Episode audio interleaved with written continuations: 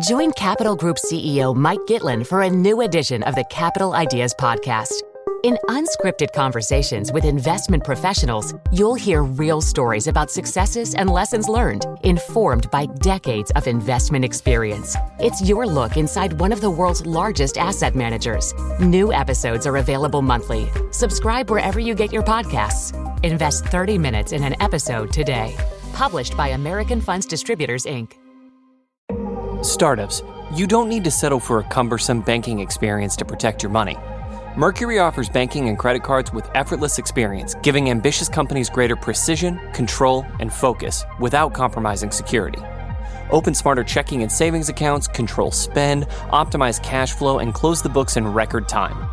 Visit Mercury.com to join more than 100,000 startups that trust Mercury with their finances and to help them perform at their highest level. Hi, I'm Kara Swisher, editor at large of Recode. You may know me as someone who could probably be a very good neurosurgeon. I'm used to getting into people's heads, but in my spare time, I'm just a reporter, and you're listening to Recode Decode, a podcast about power change and the people you need to know. We're part of the Vox Media Podcast Network. Today in the red chair is Dr. Lloyd Minor, the Dean of the Stanford University School of Medicine. He's also the author of a new book called Discovering Precision Health Predict, Prevent, and Cure to Advance Health and Well Being, which comes out March 20th. We'll talk about the big public health issue that's on everyone's mind right now, which is the coronavirus outbreak, as well as how tech is changing the study and practice of healthcare. Dr. Minor, welcome to Recode Decode. Thanks. It's great to be here, Kara. So I'm going to start, uh, I'm going to go into your background and stuff like that, but let's talk about right now the coronavirus. Anyone who has any ability to talk about it intelligently. We love to talk about. And we're having tomorrow having Ron Klain, who was the Ebola czar Yep. under the uh, Obama administration. Talk a little bit about where you think we are and how Stanford is handling this, because I think every probably every major medical center is discussing this at length. I think this is a serious public health concern, but it's not a cause for panic. Mm-hmm. Specifically to your question about Stanford, we're prepared. Uh, none of us knows the extent of the spread, Mm-hmm. but we just opened two wonderful new inpatient facilities. A children's hospital we opened about two years ago, a new adult hospital that we opened just this past November. They're equipped with private rooms, rooms that are ready to take care of patients with infectious diseases. Uh, our staff are trained. We have supplies of personal protective equipment. So we've been in preparation for this or an event like uh, COVID 19 since before the current uh, problem with this virus began. So, what, how, when you say not panic, what people are panicking a little bit. The stock market's getting affected. People are canceling things. What do you? How do you? How do things like this play out? Or we just don't know because everyone talks about this idea of the big one. I've been reading a lot of stories about someday there's going to be a big one. This may not be the big one, but talk about. What? How do people not panic? What is the prescient thing to do? What is the responsible thing to do? I think the way not to panic is to focus on the things that we know prevent the spread of the virus. Number one, we should wash our hands 20 seconds uh, with soap and water. Also, we should avoid touching our face, uh, something that we do commonly, uh, but that we know that uh, the spread of the virus, by and large, is through mucous membranes on our face, uh, nose, eyes, mouth. So, those are two relatively straightforward, but require some intention and planning, uh, things that we can all do that have been shown to curtail the spread of viruses like uh, COVID 19 and, and, And that specific virus. Right. Exactly. And then what about this cancellations, the quarantining? You know, because it shows it's shown up now. It's in New York, I guess. These, this is the right. nature of viruses is spreading, and this one seems to, to seems to stealthily stay somewhere for a while. Right. We, uh, you know, we, I think other organizations are watching carefully recommendations from the CDC, from uh, local and county health departments with regard to how we advise our employees, with regard to how we plan events. The CDC did last night issue a recommendation that educational institutions look at abroad programs and consider bringing students back uh, from those programs. So that's something we began to look at immediately, as well as determining where we have students. We'll watch carefully the recommendations coming from national organizations, local organizations, and act accordingly. Right, and and and so people should not be hoarding masks. This is something that I, the Surgeon General said. I've heard lots of doctors talk about it. This idea that that will protect you. That's not the case. Correct. That's correct. The uh, specific recommendations from the CDC and other organizations is that uh, just wearing a mask if you're not infected, if uh, if you're uh, just wearing it because you're thinking it's going to prevent you from getting infected, that's not likely to be effective, and also it's likely to prevent the masks from getting to the places they need to get, Right. which is in taking care of patients uh, who do have the infection. And why will it not prevent that? Because it, the microbes get in. Is that correct? Right. What we uh, what we know so far, and, and this is changing by the hour, uh, not to mention by the day, um, is that this virus, like other virus specific viruses in the family of coronaviruses, is spread by droplets. So the virus gets into particles of uh, saliva or um, uh, you know other uh, bodily fluids, and then it's transmitted either uh, through a cough or a sneeze or through close contact with a surface that has had droplets on it. A mask, although you know in some sense it might be effective, it's not the principal way we prevent the spread of the infection. Right. If you were sick yourself, it would prevent the cough from going outward. That's right. So if you're right. actually sick, it does. Right. But if you're trying to it. prevent the infection, again, it's hand washing and avoid touching your face, Right. mucous membranes. Right. right. So the masks be, are used for healthcare workers and people who are sick who actually right. want to prevent from coughing on a table or or more of that. Essentially, That's right. what it should be used for if you're Yes. actually sick. So if That's you correct. are sick, you should wear one. If you're not, you should not. Correct. Right. Okay. So, do you all spend a lot of time thinking about this idea of the big one, the idea that there is uh, there is a a, a virus or or a, plague that's going to affect humanity? We and do. I want to get into precision medicine because medicine's changing too at the same time. Exactly. I think what's happened over the past month, and in particular the past couple of weeks with regard to coronavirus, really underscores the importance of needing to focus much more attention on infectious diseases, those that are emerging and those that are already here. There's been very little work done on new vaccine development uh, in recent years. There are lots of reasons for that, uh, in terms of the business model, in terms of the amount of R and D costs required to develop new vaccines. But we need to rethink that, and we need to learn a lot more about human immunology and how it is that we form vaccines, how it is that we can mobilize the immune system in each of us to fight off infections like the infection from coronavirus. Our knowledge of human immunology and the human vaccine response is still fairly primitive. That's an area we focused on a lot at Stanford and will continue to focus on, in addition to the work that's going to go on in industry, I hope, uh, to develop a vaccine for COVID 19 and also better vaccines for the flu and, and other related viral illnesses. All right, this gives a good uh, segue into talking about your book, uh, Discovering Precision Medicine. The idea that tech can help us in this way. I mean, I wrote a column about it recently about the things, obviously, uh, working from home and things. There's a lot of technologies now that prevent people from hitting each other. But you're talking about something else. Pre- explain precision medicine, but what you mean, and and where uh, how it's going to help our health. We our strategic vision in Stanford Medicine we describe as precision health, and we call it health rather than medicine for the following reasons. In the United States, we have a great sick care system. Yes, we do. Uh, in terms of organ transplantation, the latest treatments for cancer, and and for goodness sakes, if uh, one of our family members has a disease like severe heart disease or cancer, we want to get the very best individualized treatments, and we do relatively well with that in the United States. But shouldn't we be taking those same enablers of genomics and data science and applying them much earlier on to predict and prevent disease? Precision health, therefore, is about healthcare. It's about learning how to keep us healthy. If we get sick, we want precision medicine, which is about sick care, which we mm-hmm. for sure do at Stanford. But the way we know we'll be successful a decade, we've been successful a decade from now in our vision for precision health, is that a lot of the severe acute diseases we treat today, like cancer and heart disease, will either be prevented in the first place or they'll be less severe because we will have detected and treated them earlier. Mm-hmm. Therefore, there are three components to precision health predict, prevent, and cure, but really in that order, because we're, if we're able to predict uh, the likelihood that you or I will get a disease, we're much better equipped to prevent it from occurring in the first place. And when we can't prevent it, if we diagnose it much earlier, we'll be able to treat it more effectively than if it was diagnosed at a very late stage. Cancer provides a good example.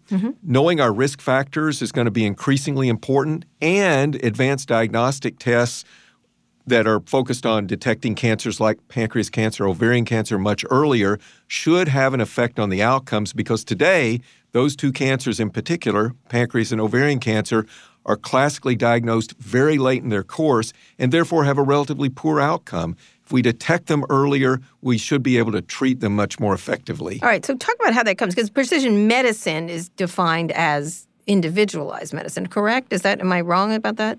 You're right, and really the term precision medicine began right here in San Francisco yes, uh, back uh, 2013, 2014 when Sue Desmond Hellmann was chancellor at UCSF. She hosted a national conference mm-hmm. on precision medicine. It's the first time I had heard those yes. terms used. Then President Obama picked that up as being an overall national goal. Mm-hmm. And precision medicine is about using genomics and data science to personalize the treatment of the best example is cancer. Mm-hmm. Today, for example, our treatment outcomes in breast cancer are much better than they were a decade ago because no one with breast cancer gets off the shelf treatment. Everyone with breast cancer has a treatment protocol that's individualized to the disease. Explain how that them. works, because I think people don't understand that they, they, they, medicine has been sort of a, a kind of I don't want to say spray and pray, but off the shelf. This is everyone gets the right. same thing, and this testing is done. Everyone's not the same. Let, let, That's right. So the idea of precision medicine is that you tailor the medicine to the individual person based on their genomics and other things. That's right.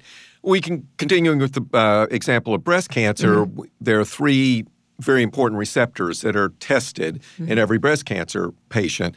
The therapy for that patient is determined based upon whether or not the person has the receptor or not.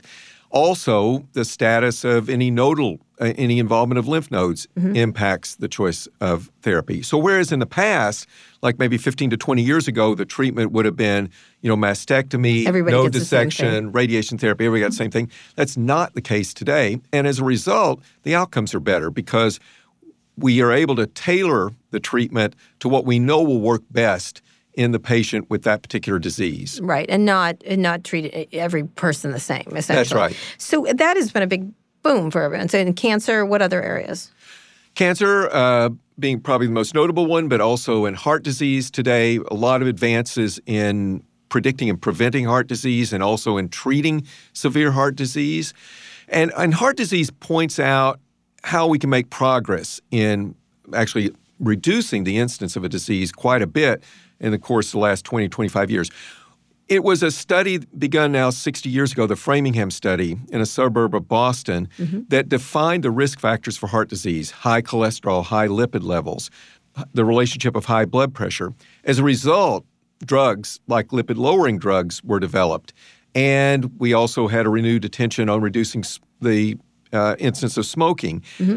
better control of blood pressure all of those factors coming together have reduced the incidence of heart disease. Mm-hmm.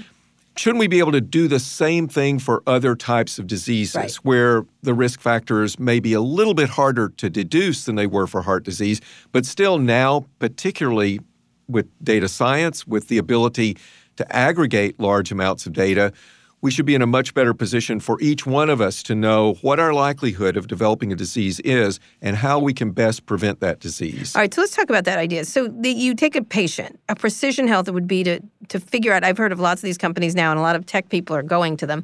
What they're going to die of. They're going there to find out what they're probably going to die of based on this this idea of what your risk factor is. Talk about how that works individually, and then we can talk about it for everyone else, for for lots of people. Our genome plays a big role in determining what we're at risk of. Mm-hmm. Um, it's not everything, though. You know, it's a sad fact that in America today, the best predictor of life expectancy is not our genetic code, it's the zip code in which right, we live. Right. And I think that's something we're going to have to, the social, environmental, and behavioral determinants, and I, I write about them in the book, mm-hmm. Are going to be areas that we have to focus a lot more attention on in academic medicine and the U.S. healthcare delivery system than we have in the past. That being said, our genome does give us insights into our risk factors for a variety of different diseases. So that's a starting point, but it's really only a starting point. As we look at the interaction between the genome and things in the environment, that's where we're going to get a much more robust picture of what our risk factors are and what we can do about it. All right, when we get back, we're going to talk about how you do that, how you do that, and how you spread it out to most people in this country. And we will talk a little bit about for not Medicare for all, but healthcare for all. Um, sure. And doing that when we get back. We're here with Dr. Lloyd Minor. He's the Dean of the Stanford University School of Medicine. We'll be back after this. Startups, you don't need to settle for a cumbersome banking experience to protect your money. Mercury offers banking and credit cards with effortless experience, giving ambitious companies greater precision, control, and focus without compromising security. Open smarter checking and savings accounts, control spend, optimize cash flow, and close the books in record time. Visit Mercury.com to join more than 100,000 startups that trust Mercury with their finances and to help them perform at their highest level. Support for this show comes from Fiverr, the world's largest marketplace for freelance services. In the fast paced world of business, every decision counts. And when it comes to hiring, there's no room for guesswork. That's why Fiverr has developed solutions for businesses to make outsourcing projects simple, quick, and compliant. You can gain access to curated talent through Fiverr Pro's catalog of top freelancers, organized by skill and experience. Streamline your projects with a user friendly dashboard where you can track progress and collaborate with your team. And for anyone needing the highest level of white glove service, Fiverr Pro's project partners can manage multiple freelancer engagements for you Project partners will outline requirements, assemble a roster of freelancers, and manage a schedule to ensure your deliverables are completed on time. Ready to scale smarter? Visit pro.fiverr.com to sign up and use code VOX for 15% off any service. That's pro.fiverr, F I V E R R.com, and use code VOX. We're here with Dr. Lloyd Minor. He is the Dean of Stanford University's School of Medicine. We're talking about his new book called Discovering Precision Health Predict, Prevent, and Cure to Advance Health and Well Being. Getting back to precision health, so talk about, you were talking about certain things with precision medicine, which is when there's certain illnesses, you zero in on them after you know about it. This is before you know about it, correct? Is that the is that the way you would put it or not? That's correct. Right. It's about developing, it's about the science of prediction and prevention, mm-hmm. which classically hasn't received as much attention as the science directed at curing disease right. after the fact. Right. But for example, this is after it's been diagnosed. That's after it's been diagnosed, right. oftentimes at a very late stage. Mm-hmm. For example, there's a revolution going on right now in diagnostic testing with the application of data science and analytic methods to uh, detecting a small signal in the midst of a lot of noise. Right. We should have, in the not too distant future, an array of diagnostic tests that will give us better insight into whether or not we have an early stage of a disease. Mm-hmm. That, I think, can be revolutionary. We talked before about cancers we classically only diagnose late, pancreas mm-hmm. and ovarian cancer. We should be able in the future, through blood tests, to see and diagnose those conditions much earlier.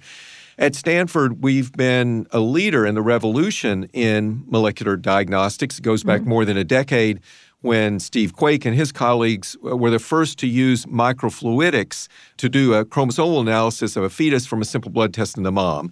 And as a result of that technology and related technologies, today the use of amniocentesis, which is an invasive mm-hmm. procedure to take amniotic fluid myself. out. Right. Today, the use of amniocentesis is dramatically reduced because mm-hmm. we can get a comparable amount of information from a simple blood test. Right. That's one of the mother. Of the mother, right? Uh, which for those who have not had it, it's very invasive. It's not a little invasive. The it's, amniocentesis, yes, right? and scary. Exactly, because mm-hmm. it has a risk to to the fetus. Mm-hmm. Um, the the blood test works because there's a lot of DNA from the fetus that circulates in the mom. But you can apply that principle to other conditions mm-hmm. DNA from a tumor, from mm-hmm. a cancer that circulates in the blood. And then how do you detect that DNA? It's not as much of it as there is DNA from the fetus, but still, with, with advanced analytic techniques that we have today, we still should be able to perfect these diagnostic tests and roll them out. So I want to talk how, how come this is not the way our healthcare system? It is about sick care, it's about the cure. It's about right. finding out you have a disease and being surprised by it because most people die of something, right? You know, right. talk about the way it's set up, and then later I want to get into the question of data, like what do you do with all this data? But talk about the the the way we think of healthcare because it is about cures after the fact, essentially. I think there's several reasons for that.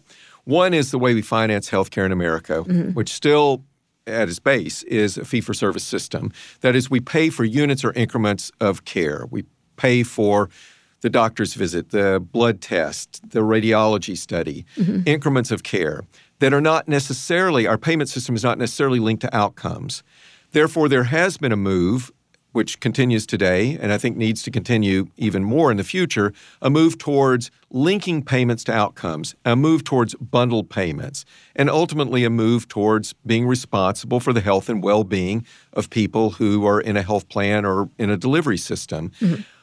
One of the reasons that there hasn't been as much focus on early stage diagnostics or prevention is that those don't necessarily translate into increments of care.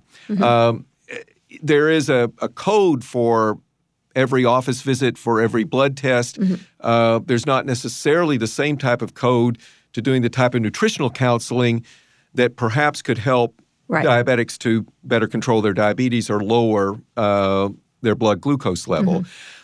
It's in that area that I'm really excited about advances in digital health. A lot of those going on right around us here in the Bay Area. And that is, we know that technology has disrupted pretty much every aspect of our lives except for health and health care. astonishing. Yes. Finance would be the other one. Right, less, right, less right. so. Although so. you know, we, Yeah. we we do online banking today. Yeah, yeah, we didn't yeah, so yeah. much ten years, but the way we order goods and services, everything's different.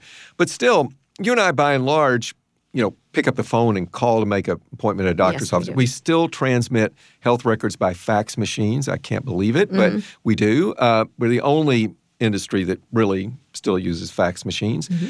But we need to move beyond that. We need to leverage the benefits of technology and bring them to people. But we have to do that while being cognizant of the security of the data and the privacy So of people's that's why it's data. not happening. That's most of when I talk to doctors. That's most of the excuse for it is that it's, it's HIPAA or whatever. Talk a little bit about that. Explain HIPAA for those. They, they, they you're protecting health records essentially. That's right. Uh, HIPAA is making sure that a doctor healthcare delivery system doesn't go out and sell your data to someone else and reveal your, your health status to an insurer or something like that without your uh, permission. It also requires doctors' data and delivery systems to maintain the security of data so that it can't be hacked or, or stolen.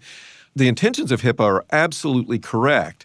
We also have to figure out ways to combine and aggregate data, de identifying it, but to extract information from the data, we have to be able to bring it together. Mm-hmm. And I think a lot of the work that's going on now through the Office of National Coordinator of Health Information Technology, moving forward with regulations that will require more open architecture, still protecting the security of data mm-hmm. and and the role of patients to decide how their data is being used, but to require that when I want my health data shared with someone else or when I want to access it, I can in the way I want to access it. Mm-hmm. Those types of requirements need to move forward. When they do, they will enable us to share data in an appropriate and safe way better than we can today. So what for, for the reasons they are siloed is because of this. What is the reason, given all these other changes across society and sharing of data? What is just this or or what? What is the problem? Is it the payment system? If you had to point to It, there are lots of factors, but one is that there haven't been the incentives in place mm-hmm. to make data interoperable and interchangeable in the way that there have been the incentives in other industries. For example, you mentioned fintech before. Mm-hmm. You know, you and I can use our ATM card pretty much in any ATM on the planet Sure. today, right? Imagine a financial services organization that said, well, we'll give you every customer a card, but you can only use it at our ATMs. Right. Would, would we stick with that organization? No. I think there's a strong role for us as consumers to really be pushing our doctors, our delivery systems, that I want to access my data when I want to access, and I want it to be portable in the ways that I want it to be portable. And I want to be the person in charge of making those decisions. I think consumers pushing for that will help ultimately to drive the regulatory changes and also this shift more towards bundle payments so that there's there aren't as many incentives for delivery systems to uh, prevent their uh, their enrollees from looking at other opportunities. And when it comes to preventative health, it, you don't have that. That's not done. And why is that, from your perspective? The idea, given, and then we'll get into people carrying devices and knowing what they're walking and things like that. But we, the, the idea that the system is more oriented towards the end versus the beginning. I think there are a couple of reasons why prevention hasn't received the same attention as treating and curing disease. One is that prevention is fundamentally about behavior. Mm-hmm. I mentioned before, you know, 70% of the determinants of health are social, environmental, and behaviorally related. I, I, moved here from the East Coast a little over seven years ago, and when I was getting to uh, to meet people in the ecosystem, I met with a prominent biotech venture capitalist, and I said, "Well, is there something that if, if you hear a pitch about something, you say, thank you, I'm not interested you know, you're wasting my time. And he said, yeah, anybody who comes to me saying that they have an idea for how to change behavior, I'm not interested in it. Huh. I became very discouraged because it is fundamentally about behavior. Now, fortunately, we've seen uh, startups that are doing that, particularly in the diabetes space. Mm-hmm. And this is where we need to go. It it isn't easy, but what we know is that technology can help in creating communities, mm-hmm. and communities can help support behavior change. So one reason that prevention has not received as much focus. First of all, it's hard, mm-hmm. and in a sense, it's viewed as being soft because it is so closely linked to behavior and social environmental factors. We need to get over that and focus a lot more of our time and attention on the science of prevention and on leveraging digital technologies to help in prevention. All right, let's talk about those digital technologies because they've been a a boom in them. Everyone's carrying and carrying different Fitbits, whether it's that or or there's all kinds of groups uh, that have, and and companies that have started to do that to be constantly monitoring people. How do you look at that trend? Well, I think the opportunities are great. The risks are also significant, and we have to figure out how to leverage the opportunities, but also always protect the privacy of individuals and the security mm-hmm. of data. We uh, we collaborated with Apple using Watch to detect mm-hmm. the most common arrhythmia, atrial right, fibrillation. which has been a big area. There right. Was, there, what was the other? There was a number of companies in that area. That's right.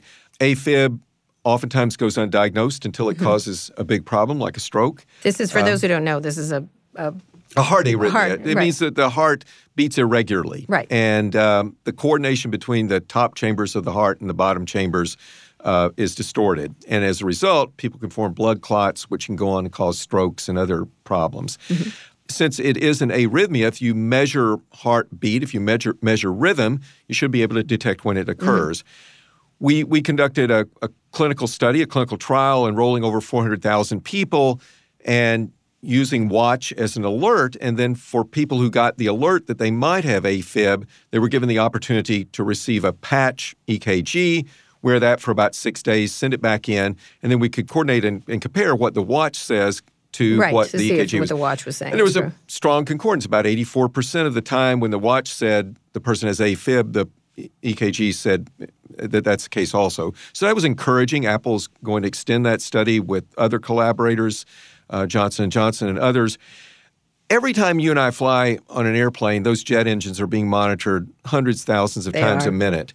Why can't we have the same sort of thing for our health, particularly for those who are at risk of something like a major heart rhythm abnormality? We should be able to do that. It's within our grasp today. And and we don't do it because the cost, we don't do it because I think um, cost is one thing, but cost when the iPhone came out, it mm-hmm. was only a small segment of the population that had access to a smartphone, right? Mm-hmm. And that's not the case today. Uh, right. Uh, most people have smartphones. I think the same thing will occur with digital health monitoring devices.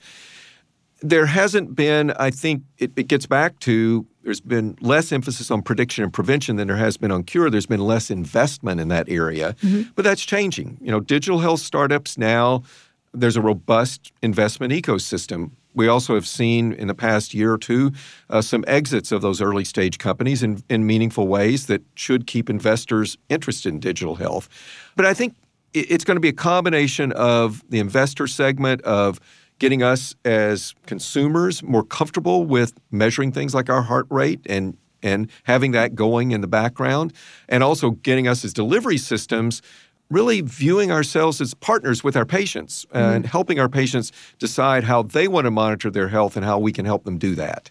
So when you're talking about all these digital companies, you, they they're they're pretty widespread though. They're I mean they're widespread a widespread amount of group of people, a, a wealthier group of people who are monitoring their health. It's obviously here. A lot of people have i uh, whether they're carrying the Fitbits, whether they have the things on the wrist, whether they're doing all kinds of diabetic stuff.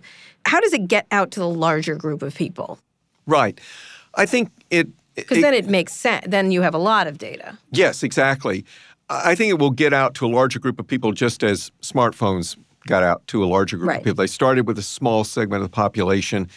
As they began to deliver more and more useful information, the adoption of, of smartphones grew.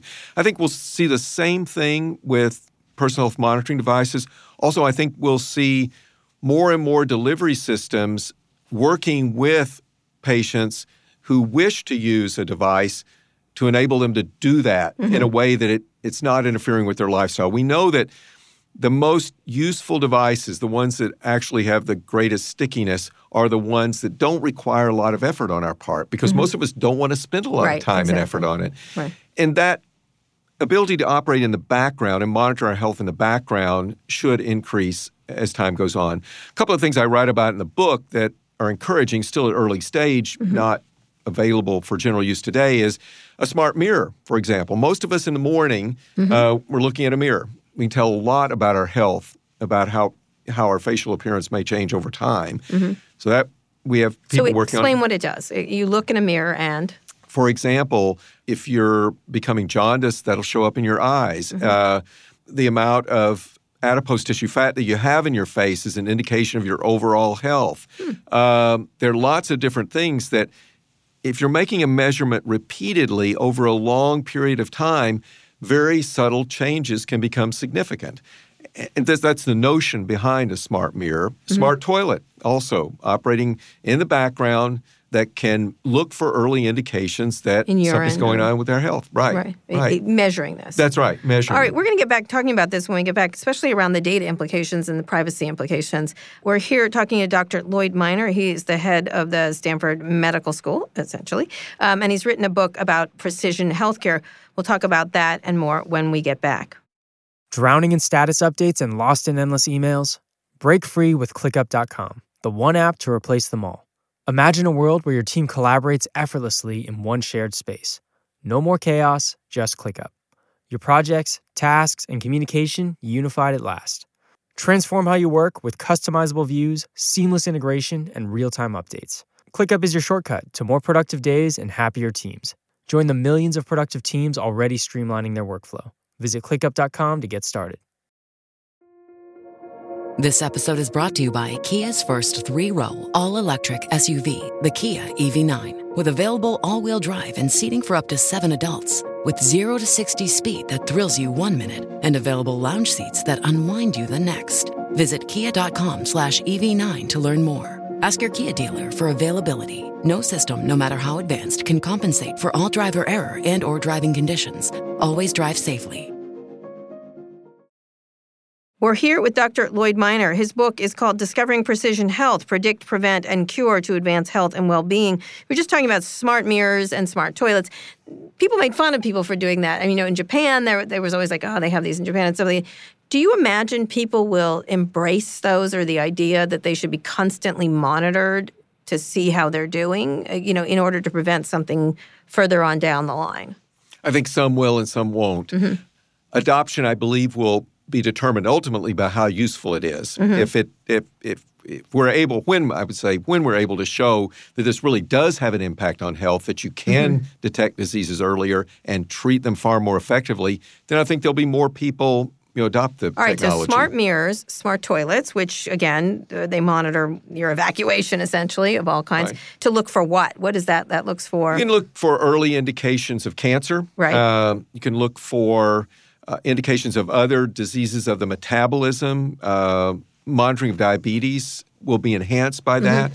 But a lot of diseases that progress should be able to be detected much earlier. Right. As well as, for example, you know, a decade ago, not many people monitored their activity level. I mean, we, we know that 20 minutes of moderate exercise a day has an enormous effect on our overall health and well-being. Now more people are either closing their circles or doing something to look at their activity level, and it can serve as a nudge. Mm-hmm. Um, and back to behavior change, uh, these micro nudges or or reminders or small indications during our day that if we do something, it might change our how we feel, our well-being.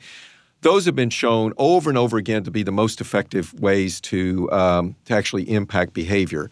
And by monitoring things like our steps, other things in the background, we'll be able to deliver more informative nudges right. when we want to receive them. If we don't, then we don't have to. Right. So this all sounds great, the idea of monitoring all the time, but us being monitored on social media, us being monitored on movements, um, geography, everything else has been become controversial. Um, Absolutely. Um, recently, you know, just this week, Walmart is getting into healthcare, uh, working uh, on a prime competitor called Walmart Plus. It's an idea uh, that they're trying to uh, that you pay a certain amount to get different things, but one of them is Walmart Healthcare. Um, they're piloting a healthcare clinic with services, hubs uh, against rivals, health hubs, and things like that. Um, at the same time, Amazon is also uh, getting into healthcare. That's what everybody thinks that they, they will do a lot of stuff like that, and obviously they will focus on preventative because that I would imagine that's exactly what they'll focus on. Talk about this idea of these big companies, and Apple is is in here, um, probably the most privacy friendly, not protective of privacy friendly company talk about what this happens because when these companies get in, obviously prevention will be an important part of theirs because they are going to try to try to upend and disrupt the healthcare system as it is. I'm encouraged because I think each in its own way can bring new ideas, new approaches to health and healthcare. Mm-hmm. I mean, mm-hmm. let's take Walmart as an example. Mm-hmm. I think roughly 7,400 stores, Walmart stores in some of the most underserved health areas of the country. Walmart has opened, as you mentioned, health clinics at a couple of stores in the Atlanta suburbs. Um, I think they'll study those intensively. But bringing primary care and vision services and dentistry in an affordable way, in an easy to access way to communities should go a long way at, mm-hmm. at identifying, pre- at predicting, and preventing diseases. And and those clinics are going to be focused on doing exactly that. I mean, how can we identify high blood pressure or high glucose levels and and treat those in people? Now, as to whether or not it's Walmart or it's Amazon or it's Apple, I mean, each, of course, comes at it from a bit of a different angle given their core business model. But I think that's going to be good for consumers. Now, what we have to make sure in all of this is that the interests of the patients have to be first. The interest of the consumer has to be first. And that is that I hope we never get to a situation where health related data is viewed as simple social media data. Mm-hmm. There may be some people who want their health data ac- accessible in that mm-hmm. way, but I think most people will not. Right. So we have to make sure that it's protected and that privacy is protected. Mm-hmm. And but when they when you have a, a bit, these big tech companies get into it, has it changed the current environment? Is that what's necessary to change this? Um, because it ha- it isn't really working under the current insurance system with big giant insurance companies where nobody's concerned with prevention essentially. Not as much as they need to be. Mm-hmm. That's one thing that I think, one of the many things that I think can come in a very constructive way mm-hmm. from the focus of these large companies on health. Walmart began many years ago. They are the largest employer in the United States. And for their employees who need a, a serious procedure like heart surgery or maybe they have low back pain, they began establishing centers of excellence and they monitor the health outcomes of those centers of excellence very, very closely. That's a win win situation. It's a win for the company because mm-hmm. they're getting the best outcomes, and, and usually better outcomes are associated with lower cost. Sure. It's for sure a win for the employees because when they go for, and maybe they have to travel 100, 200 miles mm-hmm. to get heart surgery, Walmart pays for that, but they can be sure that they're getting it done by by surgeons and in a delivery system with those outcomes being very, very closely monitored. So they're going to get the best care that's available. You know, that spirit needs to permeate more of the, the healthcare delivery space. And I think we'll we'll see more of this linkage to outcomes to payments, both in government insurance plans and increasingly in commercial plans as well. All right. So when these big companies get in, one of the things that's uh, problematic is getting health care to everyone. And obviously, one, one of the issues in this uh, election is Medicare for all, whether there should be a single payer system, all kinds of things. How do you get uh, and it makes perfect sense that we should have precision health. It should be early. It should be preventative. Um, how do we get to that with all this political rancor around healthcare in general? There are two principles that I believe are fundamental to revamping the U.S. healthcare delivery system. Mm-hmm. One is I believe that every American needs health insurance. Now, how that's financed, whether that's Medicare for all or the exchanges, I mean, there are a variety of different ways to do it, but everyone needs a basic form of health insurance. That's mm-hmm. number one. Number two or is. a health plan, really. Or a health plan. That's sure, right. The way we think of it. Is, true, true. A health plan, but something that provides them with a basic level of care and that also takes care of them if they develop a major illness, mm-hmm. that provides uh, for the care they would need to mm-hmm. treat that illness. Because what we see today is that people all to people who either have no insurance or they have very poor insurance, they delay, they delay and delay and delay mm-hmm. in getting something addressed, and then they only encounter the healthcare delivery system after when that condition has right. progressed. Right. That's just bad all around. It's mm-hmm. bad for the patients. It's bad for the delivery mm-hmm. you know mm-hmm. delivery mechanism because their care is going to be much more expensive and have much poorer outcomes when with that delay. So that's mm-hmm. why everyone needs some form of health plan, health insurance, but something that provides basic care. Second is that we need to continue this move away from fee for service medicine and more towards bundled payments and towards ultimately all of us on the delivery system side being responsible for outcomes.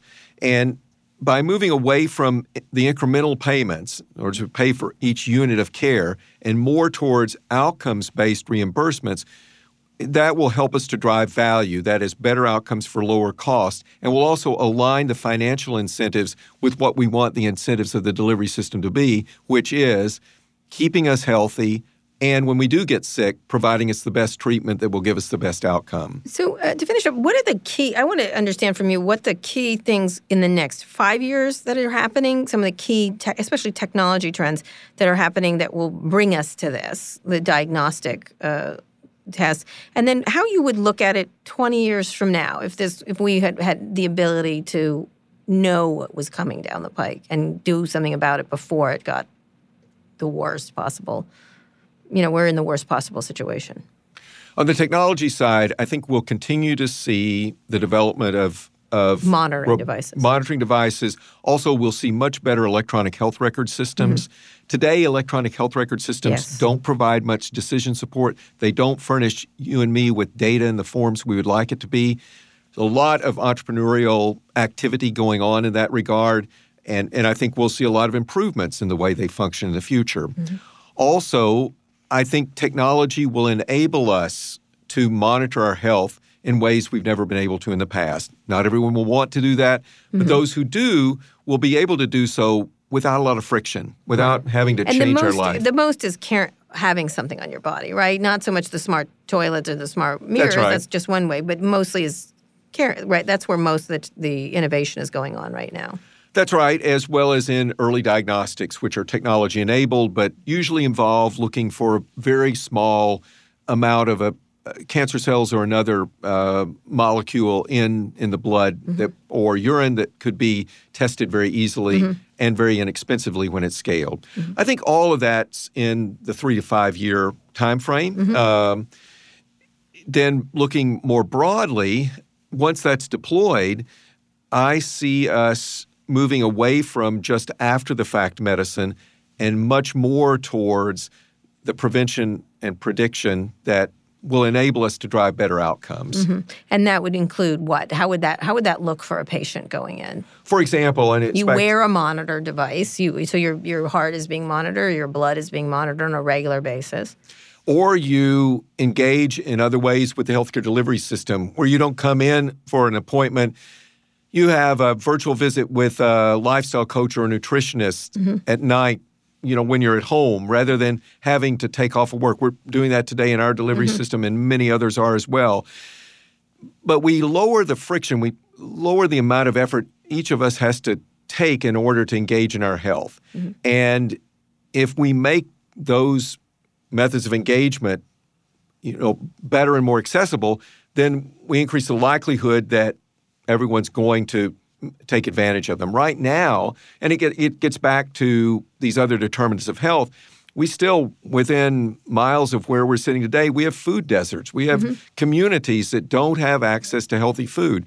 Technology can help with that to bring food into communities, to identify the areas where there aren't shopping opportunities that enable people for the same amount of money to get healthy foods all of this should be much more robust as we apply technology in the way that it can. Mm-hmm. And when you think about uh, the idea of advanced healthcare, you talked about predict and prevent.